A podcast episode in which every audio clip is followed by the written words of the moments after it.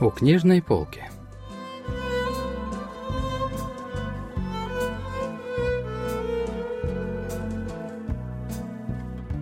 Рассказ «Апрельский снег» писательницы Сон Вон Пён.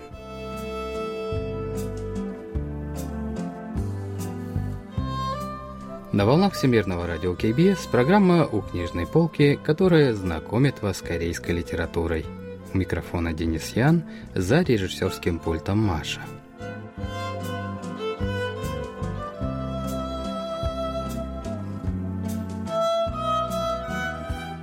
Рассказ писательницы Сон Вон Пён «Апрельский снег» был опубликован в 2017 году. Произведение начинается со сцены, в которой молодая супружеская пара сидит в кафе.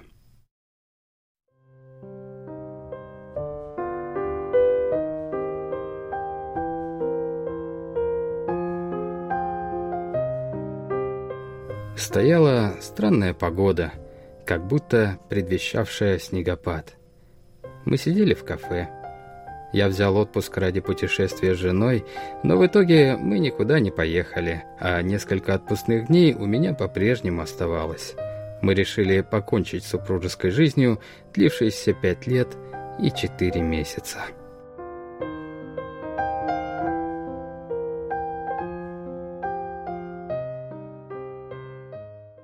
Когда они вышли из кафе, на улице шел снег. Пара заспешила домой. Перед ходом их ждала женщина из Финляндии по имени Мари. Несколько месяцев назад пара разместила виртуальное объявление о том, что принимает у себя иностранных туристов и помогает с экскурсиями по Сеулу. Тогда откликнулось много людей, и 53-летняя Мари была одной из них. Она была из финского города Раваньеми, известного как место жительства Санта-Клауса. Все это очень заинтересовало жену героя, поэтому они решили ответить именно ей. Договорились, что Мари приедет в середине января примерно на неделю и остановится у супружеской пары.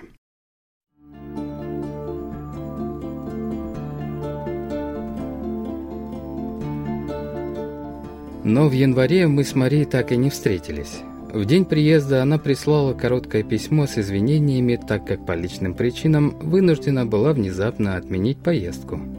После этого письма от желающих остановиться продолжали приходить из разных уголков мира, но наши отношения теперь снова резко ухудшались. И через какое-то время жена удалила объявление с сайта.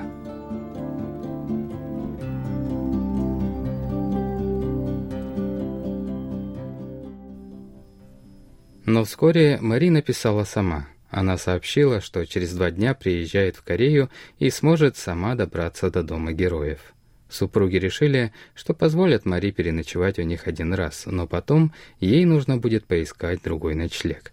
Написала она неожиданно, да и у героев в это время были напряженные отношения. Они решили поговорить с Мари на следующий день.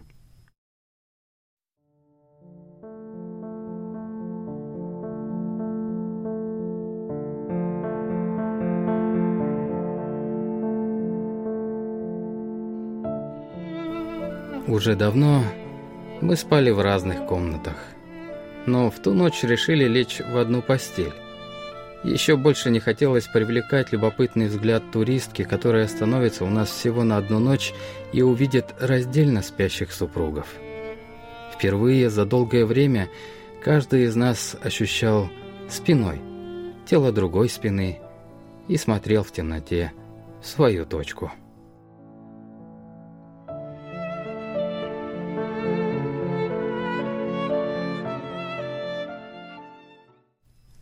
На следующее утро герой проснулся от запаха карри. Жена и Мари уже завтракали и предложили герою присоединиться. За завтраком он собирался напомнить гости об отмене поездки в январе и предложить ей поискать другое жилье, но по-английски мужчина говорил плохо и поэтому толком не смог изложить свои мысли. Мари поняла все наоборот, решив, что супруги очень ее ждали.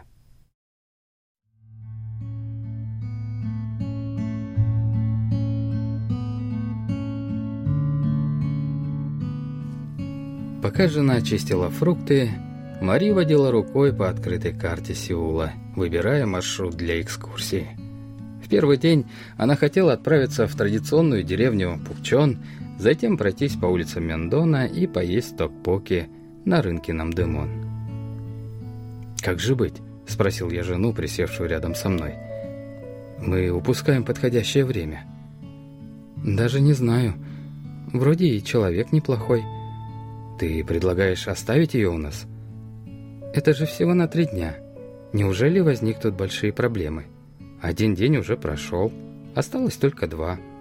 Тем более она приехала так издалека, сказала жена.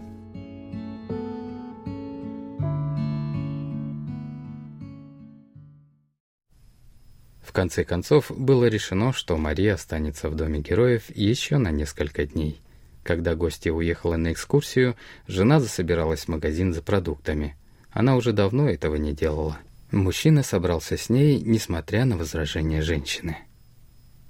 Жена не хотела оказаться в опасной ситуации из-за сцены, с которой могла столкнуться в магазине.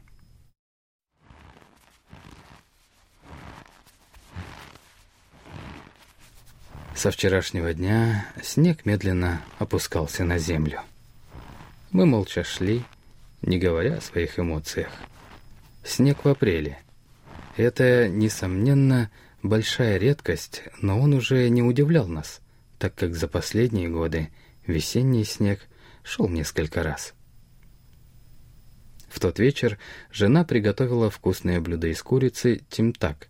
Марии оно тоже понравилось, она даже записала рецепт. Разговорившись, гостья рассказала, что работает в сувенирном магазине в деревне Санта-Клауса и иногда даже играет роль его жены – Супругу героя этот рассказ очень заинтересовал.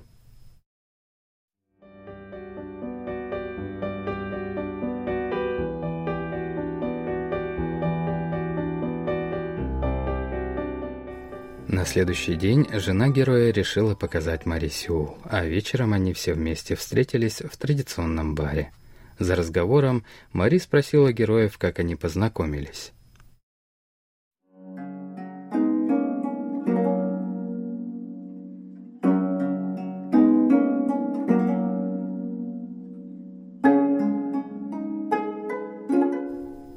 Она села напротив меня в метро. Короткая стрижка, голубая рубашка и белые шорты, кроссовки с развязанными шнурками. Я сверлил ее взглядом в надежде заговорить, но она даже не посмотрела в мою сторону. И вдруг, пока я замешкался, она исчезла, а на ее месте остался зонт. С того дня я все время ездил в метро с этим зонтом, если шел дождь. Надеялся, что когда-нибудь мы снова встретимся», — рассказывал я. Это был первый зонт, который я расписала сама. Больше такого не было. Шло время, наступила зима, и в один из дней, когда шел такой же сильный снег, как сегодня, я увидела мужчину, выходившего с моим зонтом из магазина, продолжала жена.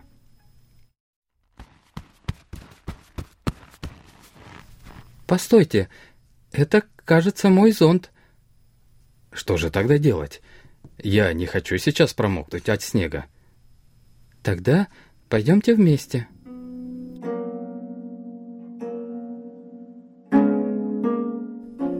Мы пошли по снежной дорожке под одним зонтом, а на следующий день начали встречаться. Закончила жена. А через четыре года мы поженились. Мари пристально взглянула на нас, а затем сказала, что в сувенирном магазине ей приходится видеть множество пар, и все они выглядят радостными, но на самом деле это не так. Мария также добавила, что может понять, счастливы ли эти пары на самом деле, любят ли друг друга. «Могу вам точно сказать», — сказала она, — «вы действительно счастливы». На следующее утро, проснувшись, мужчина заметил в доме странную тишину. Жена шила в гостиной, разложив перед собой огромный кусок черной ткани.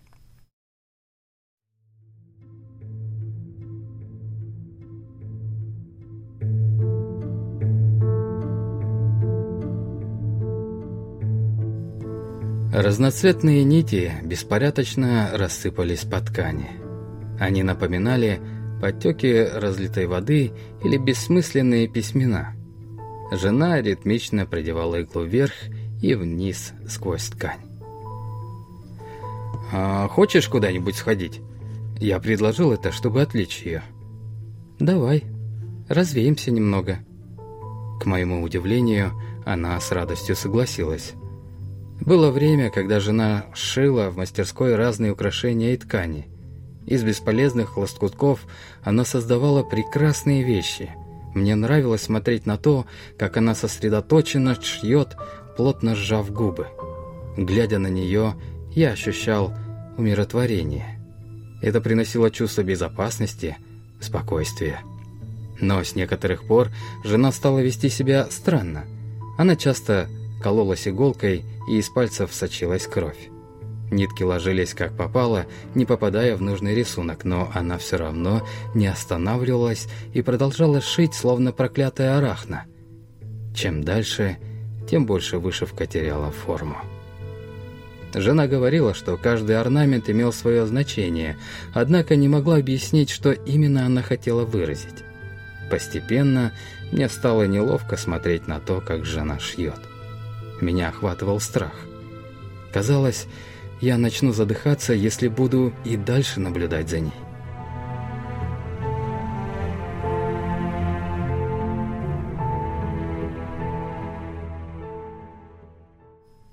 Супруги позавтракали в кафе и сходили в кино.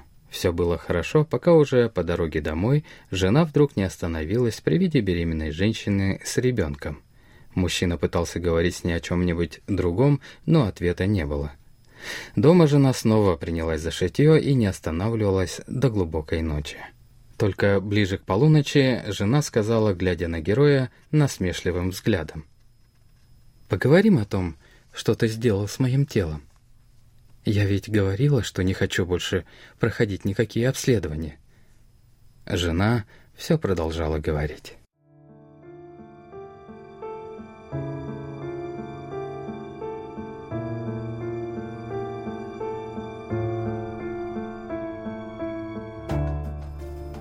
Мне было неважно, родится ребенок нормальным или нет, но ты думал по-другому. И поэтому мы решили сделать забор околоплодных вод – Врач сказал не переживать, так как наблюдал за ребенком ультразвуком, но когда огромная игла проникла внутрь моего живота, я видела, как ребенок дернулся. Правда. Ребенок встрепенулся, как будто его испугали. Не успокаивалась жена. И ты ведь знаешь, что случилось потом. Я родила ребенка. Нашего с тобой ребенка. Уже мертвого нашего ребенка после девяти часов схваток. «Хватит!» – без сил прошептал я. Но жена с мстительной улыбкой продолжила говорить. «А потом... Знаешь, что потом произошло с моим телом? Ведь ты просил меня хорошо питаться, чтобы я берегла себя. Я просто хотел, чтобы мы были счастливы», — ответил я счастье», — пробормотала жена. «Лучше бы мы были несчастливы с самого начала».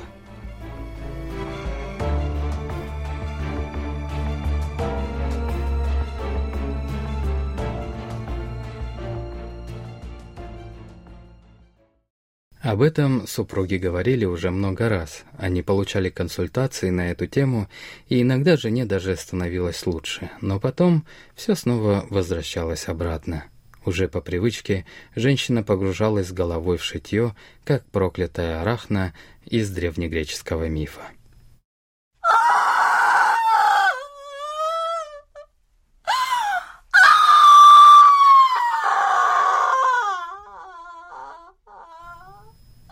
От боли жена содрогалась в рыданиях, подобно животному.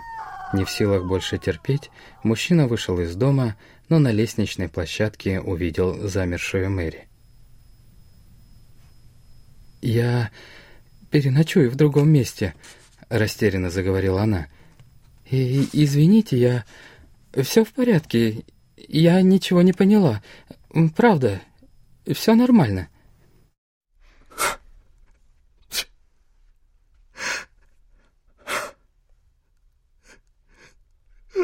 В ответ на утешающие слова Мари герой начал всхлипывать. Мария отвела его на скамейку перед домом и подождала, когда тот успокоится. Затем она заговорила о том, почему не смогла приехать в январе. «Тогда я просто не смогла приехать».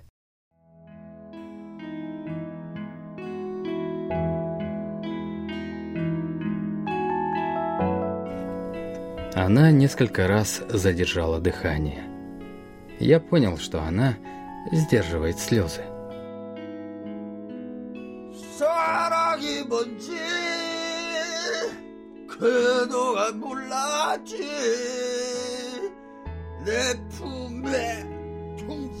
Мимо проковылял пьяный мужчина средних лет, распевая песню. Благодаря этому Мари перестала плакать, а мы вдруг прислушались к нелепой песне. Напоминает мой собственный двор. Вечером после снегопада появляется незнакомец, распевающий странную песню, сказала Мари. В Финляндии такое тоже можно увидеть? Конечно. Это случается везде. Мы молча смотрели на улицу, снег почти растаял. Было очень холодно, вокруг стоял странный сезон. Ни зима, ни весна. Но я вдруг понял, что это не так уж и скверно.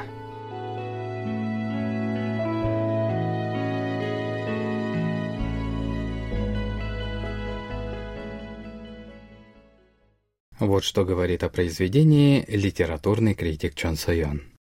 이 작품은 눈 내린 4월이라는 이채로운 배경을 통해서 고통과 공감, Это произведение на фоне необычного явления апрельского снега рассказывает о страдании и сочувствии, моментах боли и утешения. Герои рассказа оказались где-то посредине между зимой и весной. В их сердцах одновременно и холодная боль утраты, и теплые воспоминания о любви. Эти люди, случайно встретившись, делятся своей болью и дарят друг другу немного утешения Конечно, это утешение может растаять без следа, как внезапный снег, и тогда супруги и Марии снова вернутся к тягостной повседневной жизни.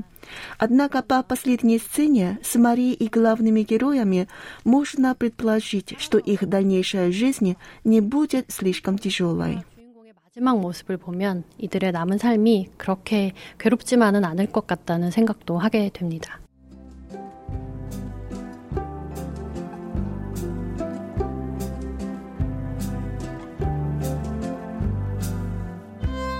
На этом мы заканчиваем наш рассказ о произведении «Апрельский снег» писательницы Сон Бон Пён. Спасибо за внимание и до встречи в следующий вторник.